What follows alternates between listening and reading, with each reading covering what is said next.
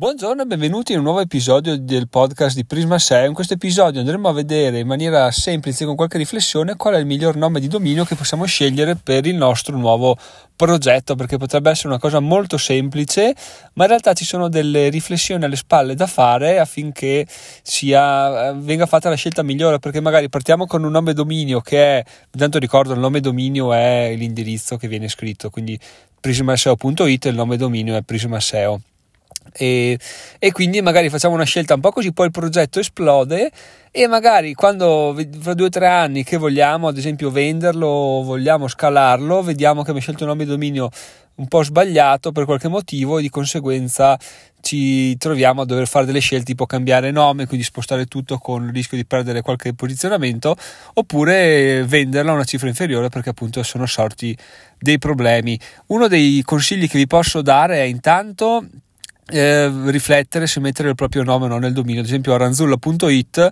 ok, è un nome dominio fighissimo, ovviamente per quello che rappresenta, però a pensarci in fase di exit, quindi quando si dovesse andare a vendere quel dominio là e tutto il progetto, una persona ci pensa due volte prima di comprarlo perché? Perché non è un nome dominio come può essere Prisma SEO. Tu compri Prisma SEO, ma non esiste il signor Prisma SEO, esiste il signor Giacomo che magari la vende al signor Carlo e in quel caso il passaggio è trasparente per l'utente, non è che scrive a giacomo.it e gli risponde Carlo, no, quello sarebbe un problema, invece se il nome dominio rappresenta proprio il progetto, in quel caso si può vendere in maniera molto più, molto più semplice.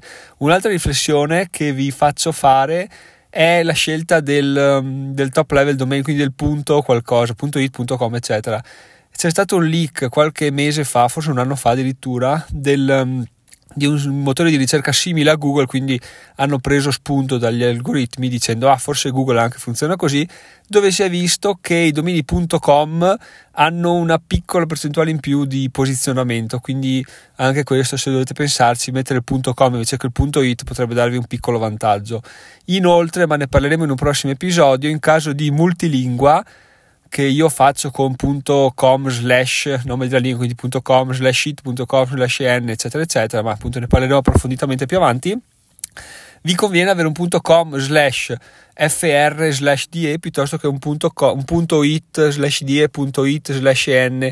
Perché? Perché sia a livello di Google anche a livello dell'utente che arriva e lo legge vedere un punto .com gli dà molta più fiducia piuttosto che leggere un punto .it slash n dici ma sto qua è in italiano, in inglese o in cos'è? Quindi è un vantaggio anche per quello personalmente ho fatto questo errore e del punto it sono andato a tradurlo in multilingua e comunque si è posizionato bene però sempre il dubbio che avendolo fatto col punto com avrebbe avuto più, più, vantaggi quindi vi lascio questa riflessione perché appunto io alla lunga me ne sono pentito cioè se avessi saputo tutto quello che so adesso avrei fatto ben altre scelte.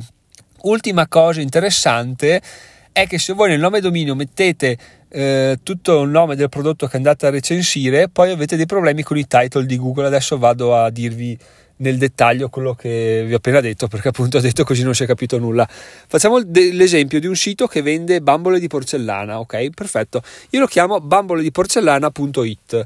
Ottimo. Registro bambolediporcellana.it. Quando vado a, a scrivere gli articoli, nel title metto bambole di porcellana per bambini, bambole di porcellana per adulti.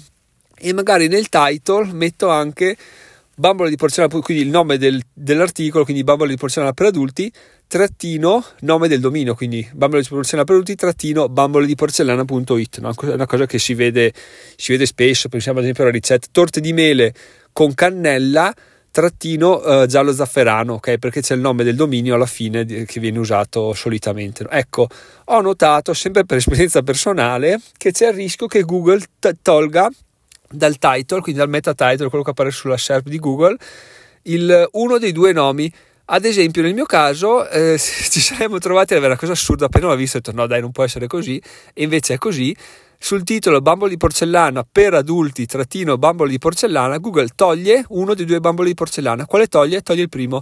Quindi mi sono trovato, ad esempio, per adulti, trattino bambole di porcellana, che per carità la parola chiave c'è lo stesso, ma a livello di lettura dell'utente è proprio una merda perché, eh, scusate la parola, cioè, però veramente quando l'ho visto sono stato un po' preso sconsolato perché uno, che arriva là dice per adulti e già dice mm, chissà di cosa tratta questo sito e quindi sì è una, una, riflessione un po' difficile ma sconsiglio di usare proprio il nome preciso. Se sappiamo che verrà, verrà, poi ripetuto nei titoli dei nostri articoli, ad esempio se finanziamenti.it e poi vado a scrivere i, i migliori finanziamenti per ragazzi, so che c'è il rischio che Google me lo, possa, me lo possa togliere, quindi fare attenzione anche a questa cosa qui. Bene, spero che questo episodio sia stato interessante, fatemelo sapere via mail a info-prismaseo.it o nei commenti degli articoli che trovate sul, sul blog, altrimenti ci vediamo al prossimo episodio. Buon posizionamento e buona scelta del nome di dominio. Se avete dubbi fatemelo sapere perché sono sempre a disposizione.